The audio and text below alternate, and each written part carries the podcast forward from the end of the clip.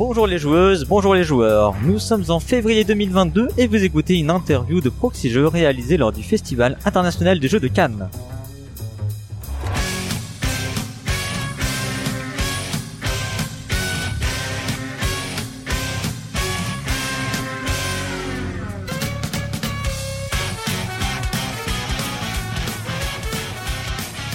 Je suis Cyrus et pour m'accompagner dans cette interview, je suis avec Drew. Salut Drew.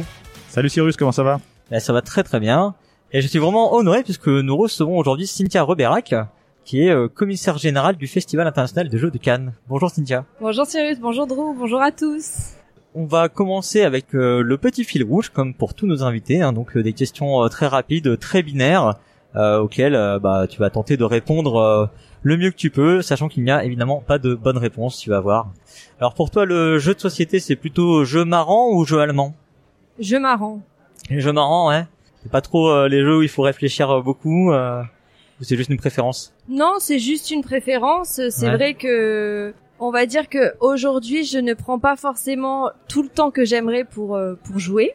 Et donc, de ce fait, les jeux marrants, les jeux, alors, sans dire forcément des jeux d'ambiance, mais voilà, des jeux où je vais pas passer plus d'une demi-heure à lire à lire les règles ou à regarder un tuto pour être sûr que je vais bien réussir à jouer, eh bien ça correspond assez bien à, on va dire, à mon rythme de vie actuel et okay. Ça me permet quand même voilà de jouer, de prendre du plaisir, donc on va dire jeu marrant. Et durant ces soirées jeux, plutôt pizza ananas ou pizza anchois? Pizza anchois quand même. Ouais. Pizza anchois. Je suis niçoise à la base, donc voilà. Oui. Ça sera bien. Plus pizza anchois. On a quelqu'un de bien, hein, parce que ceux qui citent l'ananas, franchement, c'est pas possible. Est-ce que t'es plutôt meeple ou figurine? Plutôt meeple. Plutôt meeple quand même. Ok. Et dans tes jeux, plutôt prise de risque ou sécurité? Prise de risque. En dehors des jeux? Peut-être sécurité.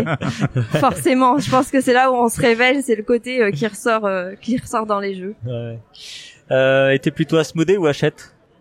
Yellow. Oh. D'accord. Et plutôt Spiel ou As d'Or? As d'Or. On aurait été surpris d'entendre la réponse posée, mais ça aurait été intéressant, cela dit. Et plutôt Tikal ou Catan? Tikal ou Catan? Tikal ou Catan? Oh ouais, ouais. Ah, elle a la ref, c'est bon. C'est bon, allez, admise. Allez. Mais tu peux quand même répondre Tikal ou Catan si tu veux, ou juste rester sur Roé. On peut rester sur Roé. Je vais rester sur Roé. Ouais, c'est bien. Super. Donc Cynthia, tu es commissaire générale du Festival International des Jeux de Cannes. Je me suis pas trompé dans ton titre? Non, c'est ça exactement, commissaire général. Alors ça consiste en quoi le rôle du commissaire général? Alors déjà, c'est le titre que l'on donne au directeur de projet quand on parle de projet culturel. Okay. Et donc l'objectif, c'est de construire un événement, donc de définir la ligne artistique entre guillemets pour le festival, là en l'occurrence Festival des Jeux, et d'en assurer l'organisation. Okay. Voilà, donc au tout départ, j'ai un budget qui m'est affecté. Et puis ensuite, je travaille avec les partenaires et bien sûr avec mon équipe. Et là, on va commencer à définir, si on veut mettre en avant peut-être cette année plutôt des illustrateurs, des auteurs. Est-ce que il y a un événement qui mérite d'être mis en lumière? Est-ce que l'on va encore faire, par exemple, des tournois de disciplines classiques? Et si oui, avec quel partenaire également? Nous avons aussi des exposants qui vont nous contacter parce que il y a un jeu événement où par exemple, si je dois prendre Dixit, quand Dixit a fêté ses 10 ans, c'était l'occasion de mettre peut-être l'accent du coup sur le jeu, mais au-delà de ça, puisque quand on connaît Dixit, on va mettre l'accent par exemple sur les illustrations, donc mettre à l'honneur un certain métier du jeu. Voilà, donc il y a tout ça. Et ensuite, bien sûr, c'est travailler avec les équipes et fédérer les équipes qui sont sur le projet afin de le mener à bien en respectant le budget et les temps impartis. Ok, on voit bien, effectivement, c'est une forme de pilote de projet, mais effectivement appliqué au domaine culturel et artistique. Exactement. Ah ouais, okay. Est-ce que tu peux nous expliquer quelle est la structure derrière l'organisation du FIJ? Toi, tu fais partie de quelle structure? C'est une association? C'est une société? C'est comment ça se fait? Alors, le Palais des festivals et des congrès donc est une société d'économie mixte et gérée par une société d'économie mixte. Dont l'actionnaire principal est la ville de Cannes. Et il faut savoir que donc si on revient au balbutiement du Festival des Jeux en 1986, en fait à Cannes en février, c'était assez morne, il n'y avait pas beaucoup d'activités. Et l'objectif avait été de trouver un projet qui puisse fédérer le plus grand nombre. Donc moi, à l'époque, j'étais pas encore là, j'avais 2 ans. Donc Nadine Seul, qui est la personne que je remplace et que beaucoup connaissent, donc m'avait expliqué l'historique. Et donc il s'était posé la question, est-ce que l'on va partir par exemple sur de la BD ? Est-ce qu'on va partir sur du livre ? Et puis après plusieurs études, le jeu est ressorti.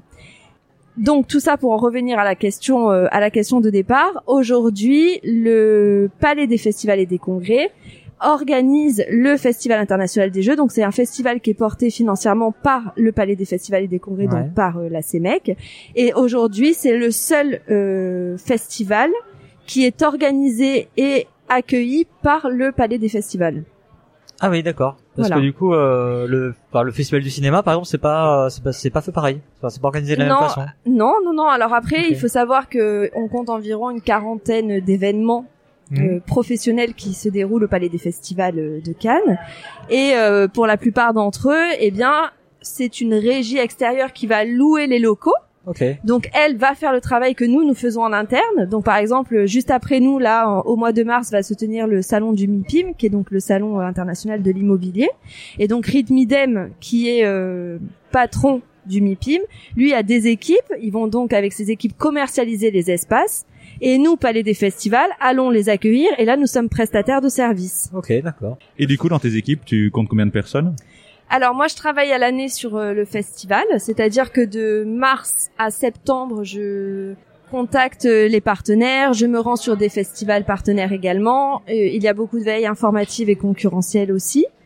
Et ensuite, j'ai donc des personnes qui me rejoignent en septembre, donc notamment Miles Johnson, qui est chef de projet, qui me rejoint.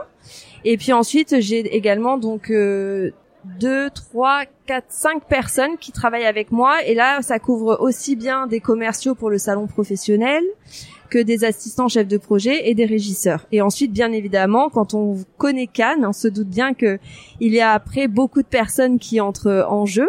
Mais là, c'est aussi bien en interne que bien sûr des prestataires extérieurs. Donc là, en revanche, c'est vraiment au tout dernier moment, donc pendant le mois de février, où là, bien sûr, on a à peu près une cinquantaine de personnes qui travaillent pour tout ce qui est poste de moquette, signalétique, les cloisons, le mobilier, bien évidemment, etc. Ah, mais du coup, le noyau dur de l'équipe, c'est une demi-douzaine de personnes, en fait, quoi. Oui, voilà, exactement. Ouais, on s'imagine pas, effectivement, qu'il y a si peu de personnes sur les bases, quoi. Ok. On peut peut-être parler des différentes facettes du festival. Il y en a quand même beaucoup, alors je sais pas si on arrivera à toutes les aborder, hein. Mais moi je note en tout cas une volonté du festival, en tout cas selon moi, de vouloir être un lieu de rassemblement de la profession. Je sais pas comment tu l'as... Oui, en fait, on s'est rendu compte maintenant, ça fait plusieurs années, que la profession se réunissait à Cannes et avait un réel désir de s'y organiser aussi. Donc, on a toujours souhaité répondre aux attentes des partenaires. En tant que première manifestation ludique du monde francophone, c'est aussi important pour nous d'être précurseurs. Et donc, nous avons développé un salon professionnel. Donc là, c'était en 2016 maintenant. À l'époque, c'était sur une demi-journée. Maintenant, c'est vrai qu'on a une journée entièrement dédiée aux pros, mais pas que, puisqu'on s'est rendu compte qu'en étant le seul salon pro dédié aux jeux de société de France, alors je m'entends quand je dis cela, c'est-à-dire qu'on se positionne comme l'unique dans le sens où on est aujourd'hui... on a le désir de pouvoir accueillir, par exemple, les boutiques hyper spécialisées, qui ne trouvent absolument pas leur place aujourd'hui, par exemple dans des salons qui existent, par exemple les pré-shows de Deauville, et qui, elles, vont plutôt accueillir les gros acheteurs et la GSS. Pour autant, on en dénombre 700 en France, donc c'est important pour nous de pouvoir répondre à leurs attentes. Il y a également, bien sûr, les ludothèques, les bars ludiques, les bars à jeux, pardon, les cafés ludiques, et puis toute la profession qui n'a pas d'espace d'exposition et qui, pour autant, est en demande. Donc, on a bien sûr les auteurs. Donc là, je fais un petit switch en parlant, par exemple, des nuits du off. Là aussi, ces nuits ont été créées en 2005. Et à l'époque, elles ont été créées parce qu'on se rendait compte qu'il y avait des tournois on savait bien sûr qu'il y avait des tournois de tarot. Et on s'est rendu compte que les auteurs prenaient une table la nuit, quand les tournois commençaient un petit peu à diminuer, et jouaient. Et puis, ils se retrouvaient aussi dans les hôtels à Cannes. Et là, on s'est dit qu'il y avait quelque chose à faire. Et donc, les Nudioff ont été créés. Et donc, en fait, depuis le départ, on se rend compte qu'on est pleinement à l'écoute, eh bien, des attentes de la profession, des attentes du public aussi, puisque nous avons créé une zone plutôt enfant-famille. Alors, il faut savoir qu'à Cannes, il y a des enfants, mais le gros du public reste des adultes. Mmh. Voilà, donc c'était important de pouvoir s'ouvrir également aux enfants et aux familles. C'est chose que nous avons faite en 2015 de mémoire. Voilà, donc aujourd'hui, on a toujours la volonté d'être à l'écoute pour répondre au mieux. Et puis, c'est aussi une fierté de se dire que Cannes est une tendance et que les tendances se dessinent à Cannes. Ouais. Tu parlais de salon professionnel, il y a quand même Vichy là qui a un salon qui est, je dirais, monte, hein, on peut parler comme ça. Oui, oui, tout à fait. Pour les professionnels, vraiment orienté pro pour le coup. Eh ben oui, effectivement, c'est bien, en tout cas. Que vous dire, c'est normal, on inspire et c'est une fierté aussi. Et puis c'est important qu'ils puissent se retrouver. Et encore une fois, là, voilà, je pense vraiment aux petites boutiques. Mmh. C'est important qu'elles puissent se retrouver à d'autres périodes de l'année. Voilà, moi aujourd'hui, j'ai pour principe de dire que quand on aime le jeu de société, j'ai à cœur de vouloir qu'on soit tous avec un objectif unique, c'est de le porter au plus haut. Donc on n'a pas de souci avec Vichy, et c'est très bien tous les événements qui vont dans ce sens-là concrètement. Voilà, aujourd'hui on a les professionnels qui sont présents, on a ce salon B2B, on a également les assemblées générales, puisque quasiment tous les groupements, que ce soit la Société des auteurs de jeux, l'Union des éditeurs de jeux, que ce soit le groupement des boutiques ludiques, le Babel des ludothécaires, pour la plupart en fait tous sont nés à Cannes. Donc voilà, on ne se fait en tout cas aucun souci pour l'avenir. Bah c'est vrai que le Festival de Cannes a cette réputation d'être très à l'écoute, hein. Tu l'as dit, je pense que c'est à raison. On entend régulièrement comme ça les professionnels qui expliquent que voilà, il y a eu des demandes par le passé et que ces demandes ont souvent abouti effectivement à des choses concrètes. Et puis c'est aussi une volonté du Palais des festivals et des congrès de toujours écouter le client, d'être la satisfaction du client est vraiment très importante, et donc nous, quasiment à chaque issue de festival, nous faisons une enquête auprès des professionnels, qu'ils soient visiteurs ou exposants, afin de connaître leurs ressentis sur l'édition passée, leurs attentes, les points à améliorer, puisque notre objectif est vraiment de pouvoir satisfaire le plus grand nombre et de répondre à leurs attentes. On peut revenir sur donc tu disais qu'il y avait cet espace enfant, famille, l'espace tout public. Il y a cette volonté d'accueillir le public aussi, hein, on a parlé beaucoup du professionnel, et c'est un salon qui est gratuit. C'est un salon qui est gratuit, effectivement, jusqu'alors. Alors après, je ne sais pas ce que nous réservera l'avenir, mais jusqu'alors, effectivement, il y avait une volonté. À la base, il fallait démocratiser le Palais des festivals et des congrès de Cannes, puisque au tout début, entre guillemets, seuls les professionnels pouvaient accéder au Palais des festivals. Alors là, je ne parle pas du tout du Festival des Jeux, mais des congrès qui s'y tenaient, voire pour l'un des salles des festivals les plus mythiques, bien sûr, de la Croisette, qui est le Festival du film. Donc c'était les professionnels ou les stars. Et puis le fait d'avoir créé ce Festival des Jeux, c'était aussi un moyen de pouvoir permettre aux Cannois et aux Azuréens de visiter le bâtiment. Et puis derrière cela, il y a bien sûr en tout cas une volonté, tant que nous sommes en mesure de pouvoir le faire, de laisser la culture libre à tous, de pouvoir accéder au festival gratuitement. Après, nous avons créé en 2016 le Pass VIP. Oui. Puisqu'effectivement il y a beaucoup de personnes au Festival des Jeux, et il y avait une demande d'un public. Et là c'est assez drôle, parce qu'on se rend compte que ce sont des gamers, mais ça peut être aussi des familles qui étaient d'être assurées de rentrer avant tout le monde, de ne pas faire la queue, de pouvoir entrer et sortir comme il l'entend sans faire la queue. Et puis nous on a eu à cœur de ne pas faire uniquement un coupe-fil, parce que encore une fois ça nous ressemble pas en fait. Et donc on leur a proposé d'avoir donc ce pass VIP qui était un accès fast-pass, mais par exemple avec un jeu. Donc oui, aujourd'hui, on a la possibilité de dire, bien écoutez, si vous souhaitez visiter en avant-première le festival, d'avoir certains avantages, c'est possible. Voilà, moyennant de mémoire le pass VIP débute à 8 €, ou alors l'entrée reste gratuite. Et donc le salon, on connaît donc le sous-sol où il y a tous les éditeurs, beaucoup de joueurs. Et il se passe aussi beaucoup de choses dans les étages, puisqu'il y a des tournois de bridge, de belote qui sont organisés. Alors, effectivement, cette année, dans les étages, nous avons donc un Open international d'échecs qui, lui, démarre chaque année le lundi, donc il se tient sur une semaine. Et puis, nous avons également un tournoi de contrée, donc la belote contrée, qui, elle, se tient du mercredi au dimanche. Cette année, donc 2022, est un grand retour après l'année blanche de 2021.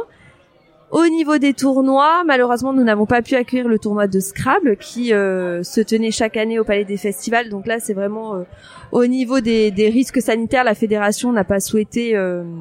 Voilà, c'était compliqué à organiser. Pour autant, voilà, donc dans les tournois, on a dans les étages, pardon, on a des tournois de belote, on a des tournois d'échecs, on a également des tournois de jeux de rôle qui sont organisés par le Graal, qui est le groupement régional des associations azuréennes ludiques.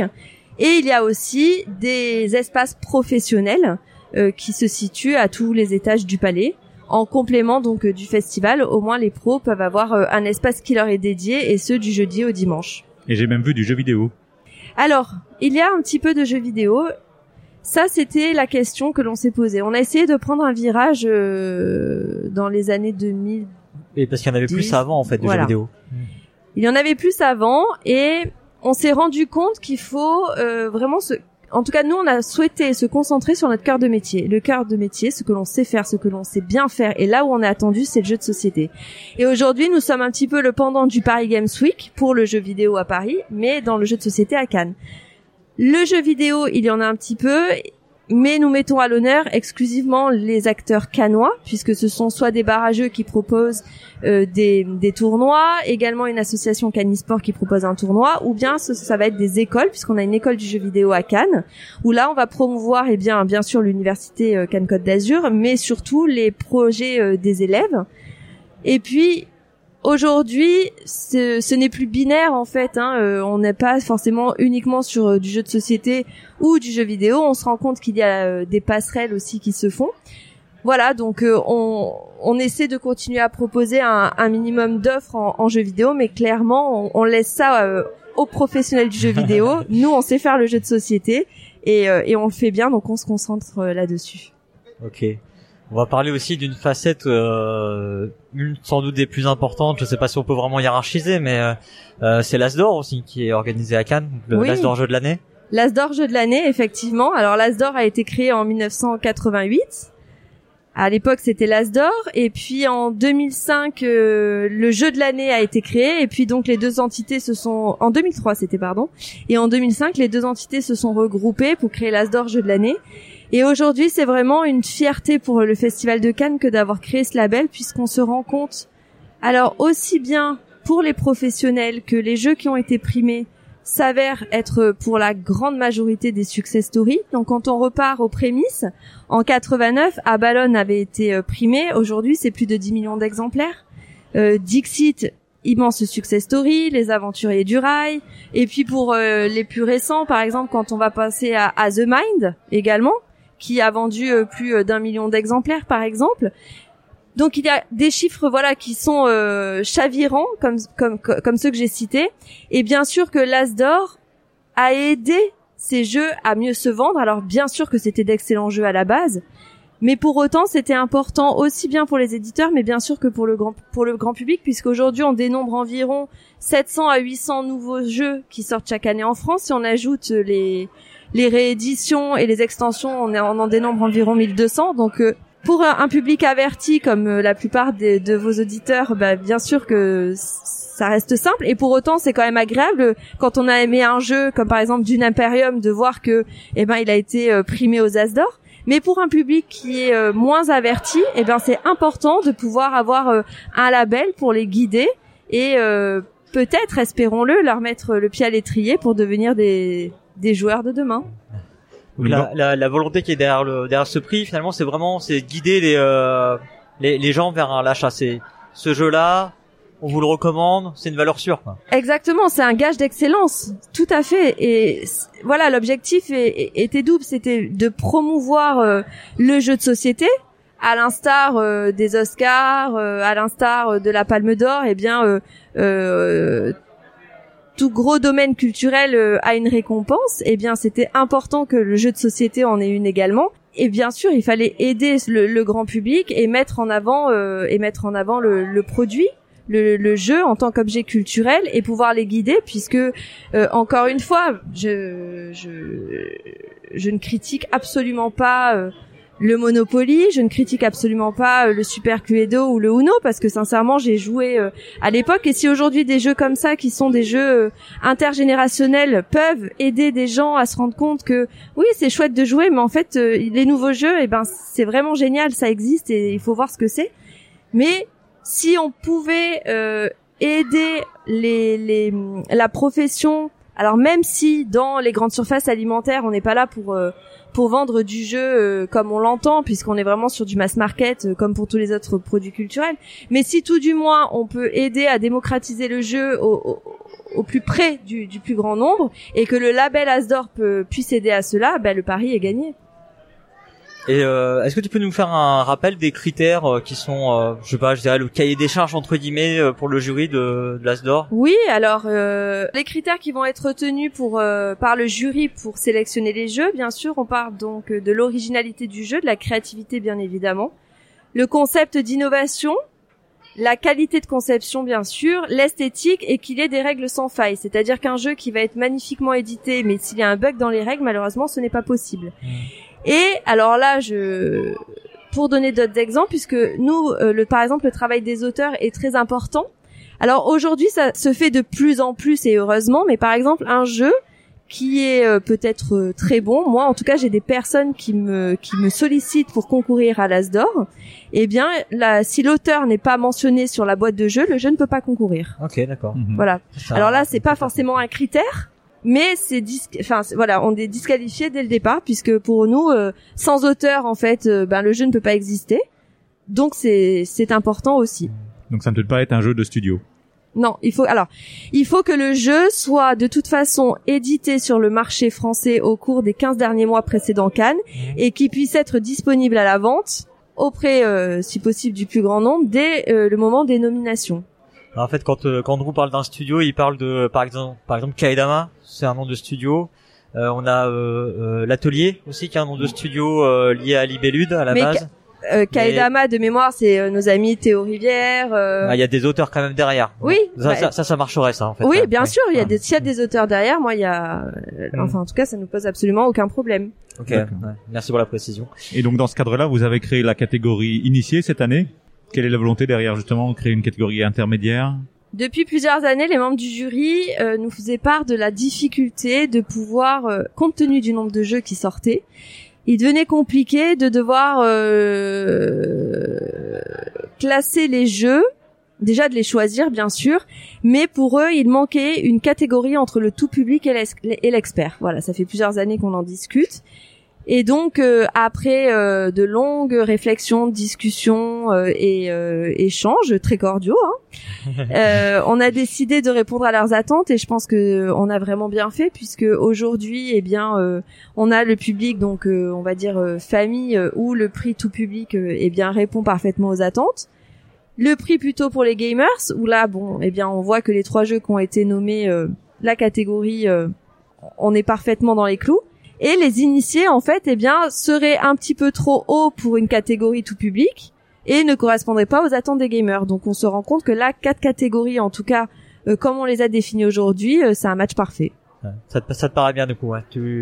Pour toi, la conclusion, du coup, elle est plutôt positive, hein. Oui, la conclusion est positive, puisque de toute façon, on se rend compte aussi que pour la majorité des joueurs, on passe généralement par un jeu plutôt facile d'accès. Que ce soit là dans notre catégorie, que ce soit Seven Wonders Architects, que ce soit Cartaventura Lassa ou Happy City, on se rend compte que les règles sont plus simplistes, c'est plutôt, on va dire, de l'entrée dans le jeu. Donc voilà. Ensuite, on va passer, une fois qu'on a aimé ça, on va passer plutôt sur des jeux comme Living Forest. Ça fonctionne très bien. Et puis si après, on n'est absolument pas obligé de devenir gros joueur et d'avoir envie de jouer à Dune Imperium, mais si l'envie nous en dit, c'est vrai que le saut, on va dire, entre un Happy City et une Dune Imperium pour quelqu'un qui n'est pas joueur de base, voilà, la catégorie initiée fonctionne très très bien à ce niveau-là. Et pas de cinquième catégorie sous le coude à venir pour les années? Non, une idée à soumettre? 2 joueurs peut-être? Oula, oh. des idées, on peut en proposer plein. Oui, et justement, il y a beaucoup de, ouais, il y a beaucoup de discussions, hein, sur ces sujets-là. Évidemment, c'est, quand on parle de prix ludique, ça fait vibrer le cœur de nos auditeurs et de nos auditrices, hein, parce que on est tous un peu bien placés et on a tous un peu nos avis sur ces choses-là. Je vais revenir d'abord sur un truc, par exemple, il n'y a pas eu de remarques chez les éditeurs plutôt de jeux pour enfants, du fait que du coup bah il y en a un sélectionné de moins dans la manœuvre. Du coup bah il y avait 12 sélectionnés, il y a toujours 12 sélectionnés, mais par exemple dans la catégorie pour enfants bah il y en a plus que 3. Oui, il n'y en a plus que 3, non, en tout 4. Cas aucun non, okay. Non, aucun mauvais avis là-dessus, absolument okay. Pas. Tant mieux. Et oui, donc je disais voilà que bah effectivement les joueurs ont tous leurs avis sur les prix ludiques. Un des prix avec lequel bah on aime comparer l'As d'Or, c'est le Spiel des Jahres, qui est sans doute le prix le plus prestigieux du monde. Donc c'est plutôt flatteur, hein, de comparer à l'As d'Or avec le Spiel des Jahres. Je trouve qu'on est en France, on est quand même plutôt bien placé avec ce prix, hein. Enfin voilà, c'est un avis personnel. Le Spiel des Jahres, si on regarde un petit peu les différences, puisque du coup c'est pour moi le prix le plus proche. Le Spiel des Jahres, lui, il est composé d'un jury avec que des critiques de jeux de société. À l'As d'Or, on a un jury plutôt de professionnels de divers horizons. C'est-à-dire qu'on a quelqu'un d'une boutique, on a, enfin bref, voilà, on a des horizons différents. On a une personne d'un bar à jeux, etc., etc. Il y a une volonté vraiment d'avoir un paysage différent et varié, et pas un regard plus critique jeu de société comme on l'a au pour Spiel. Le Spiel. Alors nous, la volonté, c'était de pouvoir avoir effectivement des personnes qui venaient de divers horizons, parce que les expériences de jeu ne sont pas les mêmes, tout simplement. Donc par exemple, en tout cas pour nous, ça fonctionne très bien comme ça. Par exemple aujourd'hui, quand je pense à Eva est excellente dans les gros jeux, mais Eva est également au plus près des enfants, le fait de travailler dans une ludothèque. Et on a besoin, nous aujourd'hui, en tout cas, c'est notre volonté. On a besoin de s'entourer de membres qui sont au contact du public, parce que rien de plus important que de voir aussi le jeu en situation et de se rendre compte de comment le public réagit. Bien au... Ça m'est arrivé d'assister à des réunions où finalement, eh bien, des jeux étaient bien sûr en lice, mais il y en a un qui a pu passer devant l'autre. Alors bien sûr, hein, les trois étaient déjà sélectionnés et nommés, mais pour avoir le prix, eh bien, c'est possible parce que, eh bien, quand le jeu a été mis en situation, on se rend compte qu'il y avait un vif enthousiasme qui était présent par rapport à un autre jeu. Et donc aujourd'hui, comme je le disais précédemment, eh bien la richesse qui est telle en France, c'est le fait d'avoir eh bien des petites boutiques, c'est le fait d'avoir des cafés ludiques, d'avoir des ludothèques. Donc oui, c'était important en fait de pouvoir s'entourer de tous ces professionnels afin de porter au plus haut les couleurs de l'As d'Or. OK. Pareil, le Spiel des Jahres a fait le choix de séparer, d'avoir 2 jurys. Ils ont un jury pour la catégorie enfant et un jury pour les catégories adultes, on va dire, hein, les 2 autres catégories.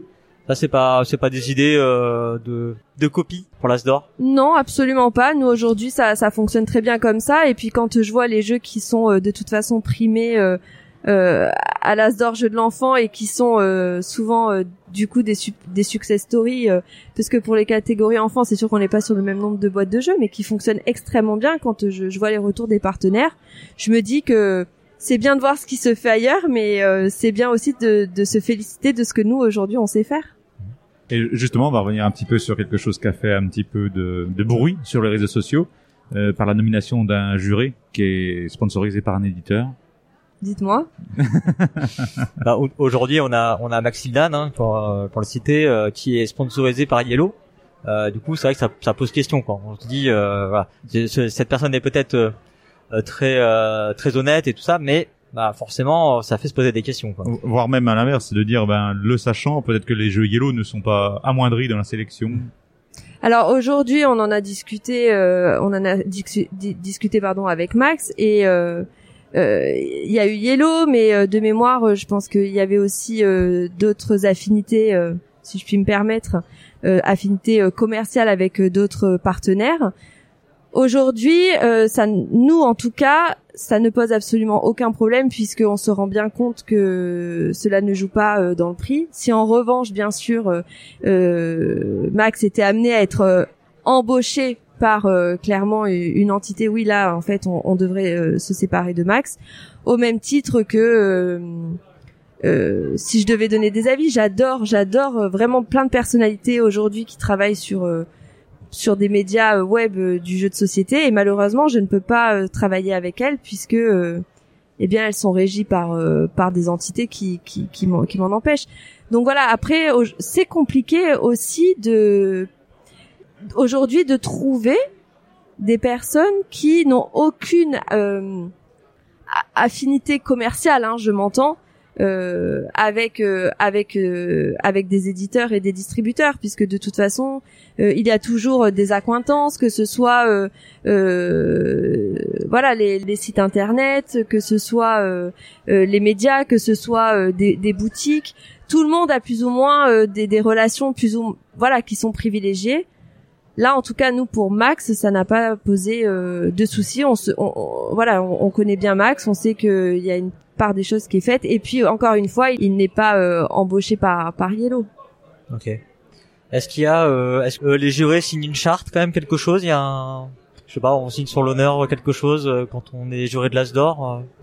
Nous avons des conventions avec les jurys, tout à fait. Nous sommes pleinement à l'écoute. Et puis Max, nous, par exemple, pour revenir sur lui, nous en avait parlé aussi.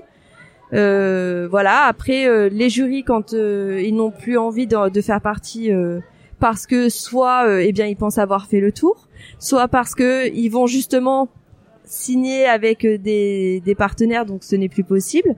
Voilà, il y a une totale amitié entre nous, une totale transparence, on en discute. Il faut savoir en revanche que c'est l'organisation du Festival des Jeux qui choisit les membres. Donc nous, on est à l'écoute. Généralement, ils vont nous conseiller des personnes qu'ils ont pu croiser ou avec qui ils travaillent. Et nous avons en revanche notre libre arbitre sur les personnes qui du coup vont les remplacer. Ok. C'est plus dans la relation de confiance en fait, si je comprends bien. Qui s'établit entre toi en particulier, si je comprends bien, et les différents jurés, quoi. Exactement, c'est une relation de confiance, et en tout cas jusqu'à aujourd'hui ça fonctionne très bien. Et puis on se rend compte aussi même avec nous les partenaires, et puis pour ceux qui connaissent Cannes, on se rend bien compte que ça reste un salon très humain. Même si c'est très grand, on s'y sent un petit peu comme à la maison, et c'est l'objectif clairement que de gérer ce festival de cette manière-là, et on ne peut pas le gérer comme cela si on n'est pas comme ça aussi dans les relations avec nos partenaires. Okay. Alors tu l'as dit, ce salon est un salon de reprise, hein. Il y a eu une annulation l'année dernière pour cause de Covid. Est-ce que ça a eu un impact financier déjà sur l'organisation ? Est-ce que ça a eu un impact financier ? Non, ça n'a pas eu d'impact financier. On a eu énormément de demandes. Alors, il faut savoir que déjà pour 2021, à un moment, on s'est dit que c'était peut-être possible de faire un salon. Et puis, on s'est rendu compte qu'au niveau des jauges, en 2021, ça n'allait pas passer. Donc après, les partenaires étaient vraiment à l'écoute. Ils avaient hâte de revenir. Donc, on s'est posé la question sur un salon B2B. Puis malheureusement, il n'a pas pu en avoir. Donc là, on imagine encore plus l'envie de tous de revenir. Donc non, absolument pas d'impact financier sur cette édition 2022. Et on sait que la décision a été très tendue, très tardive sur le fait de maintenir ou d'annuler cette organisation pour 2022. Comment ça s'est passé ? Tu peux nous expliquer ? Eh bien, on a travaillé dès le mois de septembre sur l'édition, en ayant toujours en tête le fait que une jauge pouvait nous tomber sur la tête, que de ce fait, il fallait peut-être passer uniquement sur un salon professionnel, mais peut-être travailler sur des tournois virtuels, puisqu'on voulait pas forcément léser le grand public. Mais on a vraiment travaillé dans la forme originelle du salon. Et puis, en fin d'année, début d'année, ça a été assez compliqué, puisque là, personne ne savait où on allait, donc on a mis l'organisation en pause. Un long laps de temps, puisque ça a duré environ 3 semaines, et 3 semaines quand on est sur 6 mois d'organisation de salon, c'est énorme. Et puis finalement, on s'est lancé et on a bien fait. C'est quoi qui a joué? Parce que l'annonce, ça devait venir un jour, je sais plus quel jour, mais bon, finalement l'annonce n'a pas été faite ce jour-là. On sent qu'il y a dû y avoir des allers-retours dans les décisions, non? Oui, il y a eu des allers... de jauge, non? Oui, non, c'était pas forcément les jauges, mais c'est juste qu'on se rendait compte que on suivait tout simplement en fait le gouvernement, et le gouvernement, voilà, je savais pas où il allait non plus. Et donc nous, on a vraiment appliqué les règles gouvernementales. Et c'est vrai que quand alors il faut savoir que cette année en revanche, les jauges n'ont jamais été appliquées au salon, aux foires et salons, ça n'a pas été le cas. C'est-à-dire pour ça que même parce que nous on suivait de près par exemple le salon de l'agriculture. Et donc voilà, eux travaillaient aussi. On s'est dit bon, c'est pas possible. Et puis il faut savoir qu'à Nice, donc la ville qui est très proche de Cannes, se tient en ce moment même le Carnaval, qui est une grosse manifestation. Donc même si elle a lieu en extérieur, elle se tenait. Donc voilà, nous on a suivi en fait ce que le gouvernement nous disait. On a eu des réunions en préfecture avec l'agence régionale de santé également. Et un protocole sanitaire a été mis en place. Tous les feux étaient au vert, et donc, go. Okay, d'accord. Donc, finalement, c'est plus les validations qui ont tardé un peu à arriver. Les validations, oui, bien sûr, ouais. Au niveau du gouvernement, et puis des prises de risques qui devaient être prises. Parce que c'est vrai que nous, on avait des partenaires qui avaient vraiment envie de venir à Cannes, mais qui ne savaient pas comment ça allait se passer, puisque le variant Omicron était quand même toujours présent. Voilà, donc c'est après je respecte aussi, c'est compliqué de dire qu'on va prendre la responsabilité d'envoyer du personnel sur les salons, mais aujourd'hui en tout cas la grande majorité de nos exposants nous ont suivis, quasiment tous de toute façon, et sauf Asmodee. Alors attention, Asmodee effectivement n'a pas la politique interne ne leur a pas permis de faire les salons. En revanche, il faut savoir que nous avons eu quand même un soutien de la part d'Asmodee. Donc même si les équipes d'Asmodee en leur nom ne sont pas présentes à Cannes, nous n'avons pas du tout été lâchés par Asmodee, bien au contraire. Et donc c'est pour ça qu'aujourd'hui les stands ne sont pas vides, il y a des animations qui sont proposées. Voilà, donc effectivement Asmodee en tant que tel n'est pas présent, puisque leur politique ne souhaitait pas envoyer les équipes sur le terrain. C'est un choix qui se respecte et qui se comprend. Pour autant, nous avons eu un soutien de la part d'Asmodee. Donc c'est-à-dire en fait ils ont quand même payé leur stand. Il y a eu les stands, les espaces ont été payés. Il y a eu un travail qui a été fait pour trouver des animations. On a par exemple le Village des Jeux qui propose des animations de toute façon sur l'espace enfant-famille. Il y a également un rapprochement qui a été fait avec plusieurs associations pour promouvoir des jeux et continuer. Alors promouvoir des jeux, pas forcément qui devait être lancé, mais continuer à promouvoir l'activité ludique. Donc les espaces aujourd'hui ne sont pas des espaces vides, bien au contraire. Oui, effectivement, ils ont été remplis par des associations, ils ont été reproposés, si j'ai bien compris. Il y a eu des Oui, on a géré comme on a pu avec des annulations effectivement là pour le coup qui sont arrivées assez tardivement. Voilà, nous l'objectif ça a été on a eu des petites annulations même de dernière minute, c'est un fait, mais quand vous ouvrez un salon une semaine après, avoir un trou dans un salon, c'est pas forcément ce que l'on veut. Donc on a essayé en fait de répondre au mieux aux demandes, de blesser absolument le moins de monde possible, parce que nous l'objectif c'était de pouvoir ouvrir le festival des jeux, de pouvoir rendre heureux le public, surtout après l'année blanche que l'on avait eu. Donc déjà que ce n'était pas simple en organisation, c'est vrai que là ça a été on a fait de notre mieux. Et quand aujourd'hui je vois qu'on est dimanche et qu'il est 16h et que je vois quasiment tous les yeux rieurs, puisque j'arrive pas à voir leur bouche à cause du masque, mais je me dis que le pari est rempli. Ouais. Non, mais je te trouve même modeste pour le coup, parce que les espaces ont été remplis. Enfin, tu dis on a essayé de les remplir, mais ils ont été remplis. Oui, ils ont été remplis. Ouais. On a fait le job. Ouais. Est-ce que tu peux nous faire un petit bilan d'ailleurs de cette édition 2022 ? T'as déjà des chiffres ? Alors, les chiffres définitifs, je ne les ai pas sur l'ensemble de la journée, là tout du moins. En tout cas, là, les chiffres que j'ai pu avoir, c'est qu'on est à environ 5 à 10% de plus au niveau des professionnels, puisqu'on est à un peu plus de 5000 professionnels badgés.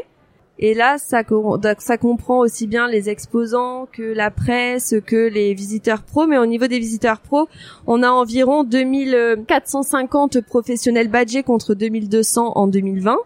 Au niveau de la couverture médiatique, cette année, on a aussi une jolie couverture médiatique avec plus de 400 médias et journalistes accrédités contre 350 en 2020 également.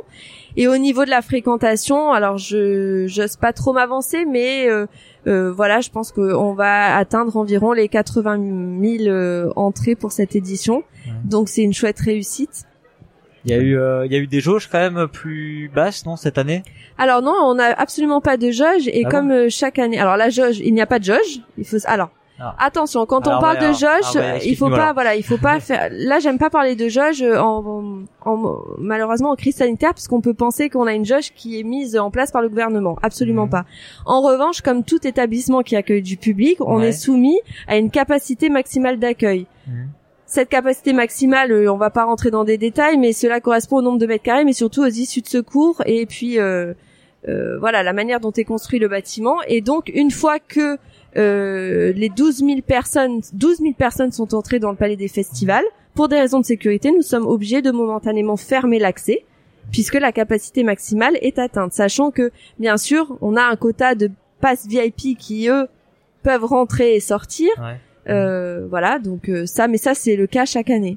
On avait passé un tweet hier en milieu d'après-midi justement du festival qui disait que c'était fermé pour la journée et qu'il fallait revenir aujourd'hui. Et oui, parce qu'en fait, ce dont on s'est rendu compte hier, c'est que le public, et cela, généralement, ça se passe pas forcément comme ça tous les ans, c'est que je pense que l'engouement était tel que les personnes sont venues à Cannes et ont passé la journée au Festival des Jeux. Et donc, il y a eu très peu de flux d'entrée-sortie. Et de ce fait, c'était compliqué parce qu'on ne peut pas dire aux gens de sortir parce que d'autres... C'est pas la seule année où il y a eu une fermeture à un moment temporaire. Non, chaque année, on a des fermetures temporaires. Mais ça va être des fermetures qui vont durer à peu près 30 à 40 minutes. Ouais. Mais là, on s'est rendu compte, en tout cas, que le public qui était présent samedi était un public qui voulait pleinement profiter des jeux, du fait de pouvoir se retrouver à nouveau. Et c'est un public... qui pour le coup a été assez sédentaire puisque il y a eu très très peu de sorties, donc malheureusement effectivement le festival est resté fermé beaucoup plus de temps que les années précédentes. Mais la capacité d'accueil elle est moins élevée que d'habitude. Parce que là, il y a moins de monde quand même dans les allées. Enfin, je veux dire, on circule bien, ce qui est appréciable quand on est dedans. Alors la capacité d'accueil est quasiment, on va dire, plus ou moins la même. Là, ce que moi je sais, et je veux pas m'aventurer là-dessus parce que j'ai pas eu forcément tous les éléments, mais je sais qu'un système de comptage très pointu a été mis en place il y a 15 jours au sein du Palais des festivals. Et donc, j'ose imaginer que ce système peut-être compte d'une manière je peux pas dire ça et ça serait une bêtise parce que j'ai pas les éléments, donc je veux pas me dire de bêtises. D'accord. En tout cas, je suis très sincèrement désolée moi pour le public qui a pas pu rentrer parce que je sais qu'il y a eu beaucoup de personnes déçues. Après le retour que je vais avoir, en tout cas moi aujourd'hui, bien sûr du public qui est rentré, tout le monde était heureux. Et encore une fois, ce qu'il faut savoir, c'est qu'il faut prendre en compte bien sûr les personnes qui sont tristes et qui font remonter les messages sur les réseaux sociaux. Heureusement, et je pense surtout là à nos community managers, heureusement qu'il y a plein de personnes heureuses qui, elles, en fait, ne l'ont pas dit. Voilà, ça c'est un message parce que je sais que les filles... et je pense notamment à Julie, hier soir, était assez dépitée puisque la pauvre, elle a passé toute la journée à devoir platement s'excuser. Et puis bon, après c'est le jeu. Mais je pense que tu peux les envoyer sur les réseaux sociaux, chercher le hashtag J2S demain et même ce soir. Et il va y avoir beaucoup de messages positifs aussi. Et on a envie de retenir cela. Et pour autant, on note aussi les mécontentements et on va voir comment essayer de régler cela ou tout du moins de l'améliorer pour 2023. Eh ben écoute, nous te remercions beaucoup, Cynthia. Merci à vous, ça m'a fait plaisir de partager ce moment avec vous. Ouais, et j'en profite du coup, écoute, publiquement et en direct, pour te remercier de nous accorder ce stand sur le festival. Avec grand plaisir. Voilà, avec grand plaisir. Merci de cette marque de confiance qui a été renouvelée encore cette année. Et merci à vous pour couvrir le festival des jeux et pour tout ce que vous faites au long de l'année, pour le jeu de société en général. Merci beaucoup. Chères auditrices, chers auditeurs, si cette interview vous a plu, partagez-la sur les réseaux sociaux et pensez à vous rendre sur la page Utip de Proxy Jeux. On se retrouve très vite sur Proxy Jeux pour une autre interview ou un autre format. À bientôt et surtout, jouez bien.